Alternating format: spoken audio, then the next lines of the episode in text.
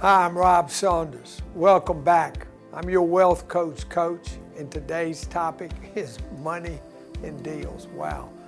I would imagine you're interested in that.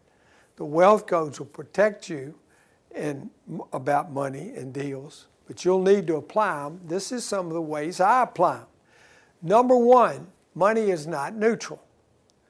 Now, I've talked about that earlier, and I'm going to talk about it more later. I'm going to read your Bible story to prove that to you in just a minute. But money speaks for itself. And when you put money into an equation, it changes things. And I really enjoy saying that when two people are partners and they're losing money, the deal just, they're just fighting to survive, to keep the deal float, they don't fight much. But the minute there's profit, you'll see them start saying, wait a minute, no, that, no, no, that's mine. No, you need to deduct that from, no.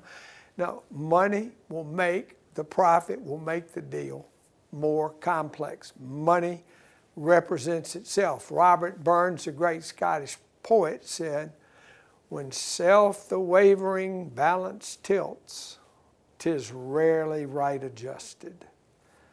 Think about that. All right, so I want to read you this scripture. I want you to change your concepts about money and business deals. This is from Luke 19, starting in verse 12. A nobleman went to a distant, this is Jesus telling this story. Jesus said a nobleman, he's talking about himself, went to a distant country to receive a kingdom and then return. And he called 10 of his doulas together, his slaves, his servants. And he gave them each a mina. Now, a mina is a hundred days' wages. So that's pretty good investment, right? He's investing a hundred days' wages in each one. And what did he say? say? He said, do business with this, my money, until I come back and then I'm going to ask you to give me an account of it. Now, wow. The first, and then he came back and he called the slaves together to find out what business results they had had with his money. The first appeared before him. Now, catch this. I love this story. I hope that you're interested. What have you done? And he said, Master, your one mina has made 10, min- 10 minas more. Now, it's very interesting. This is a very spiritual answer. Your one mina has made, in other words, the covenants, the blessings, the promises, all the things we've been talking about. It worked with that mina and the man that had it, or the woman, and it had tenfold increase. Wow. So the Lord, the Master, said, Well done, you good slave. It's kurios, it's Lord. Well done, the Lord said, Well done, good slave, because you've been faithful in a little bitty thing, the use of my money. You're to be an authority over 10 cities. Wow. Well, what happened to the next one? Well, the next one appeared and he said, Listen, you, your one, your one mina has made spiritually vibrant thought.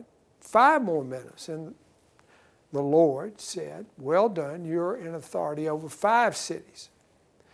Now, then the next servant, so called, showed up and said, Listen, I was afraid to have to give a report to you. You're a difficult person. So the mina you gave me, I wrapped it up and hid it. Wow. So, what did the Lord reply to that? Because uh, he said to the Lord, he said, he said, um, I don't trust you, Lord. So the Lord said to this slave that had hidden his, the Lord's mina, you worthless slave, why did you why didn't you put my money in the bank? Now, Christians are afraid of commerce for some, uh, some of them. But why didn't you put my money in the bank? And when I came back, I, you could have given me the interest on my money, plus my money. And then the, this is one of the most shocking, this is five times in the New Testament. Catch this. And the Lord said to the bystanders, Take the manna away from the man that buried it, that hid it, that wrapped it up. And what should he do with that manna? Give it to the one that has ten. Now, what do you think the bystanders said? They said, Well, that's not fair. Listen, favor doesn't have anything to do with fairness. The Lord said, Give it to the one that has ten, take it away from the one that hid it. And he concluded by saying this I tell you, please, please, please, please turn on your spiritual ears. I tell you that to everyone who has achieved with my money, more shall be given. But from the one who does not have, who hasn't achieved with what I ask him to do, even what he has shall be taken away from him. Wow, that's, those are serious words, but true. So, this is my conclusion for you on this. The money you're given to work with is His money. Don't bury His money. Now, I've even heard famous pastors say, well, once you get the 10 manna, well, you tithe on that and then you keep the rest of it yours. You can keep it.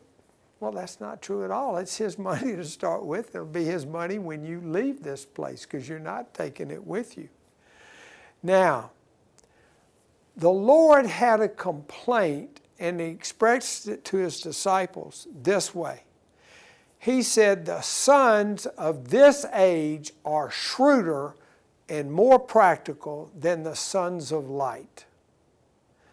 So if you hear a story like this and you start judging God or you say this isn't fair, just remember, I just said earlier that you need to change your concepts because concepts govern our behavior. You, I would hope that you would want to be in business doing what the Lord wanted you to do. I think that is so encouraging, and we will give an account for it. So everybody that says, "Oh, money's so dirty, money," blah, blah, blah, oh, complaining, uh, quit all the complaining and get out there, exercise the wealth codes that God's left for you wisdom, understanding, blessings, promises. Think of all these things. Inheritance, we just talked about. Vision, we just talked about. The divine vision, the mind to execute it with. The Lord wants to raise sons and daughters, not babies and tadpoles. Now, I'm saying that in an encouraging way, and I do love you even as I say it, but this is something we all need to grow up in. Thank you for giving me this chance to share. Don't forget, money speaks for itself, it's not neutral.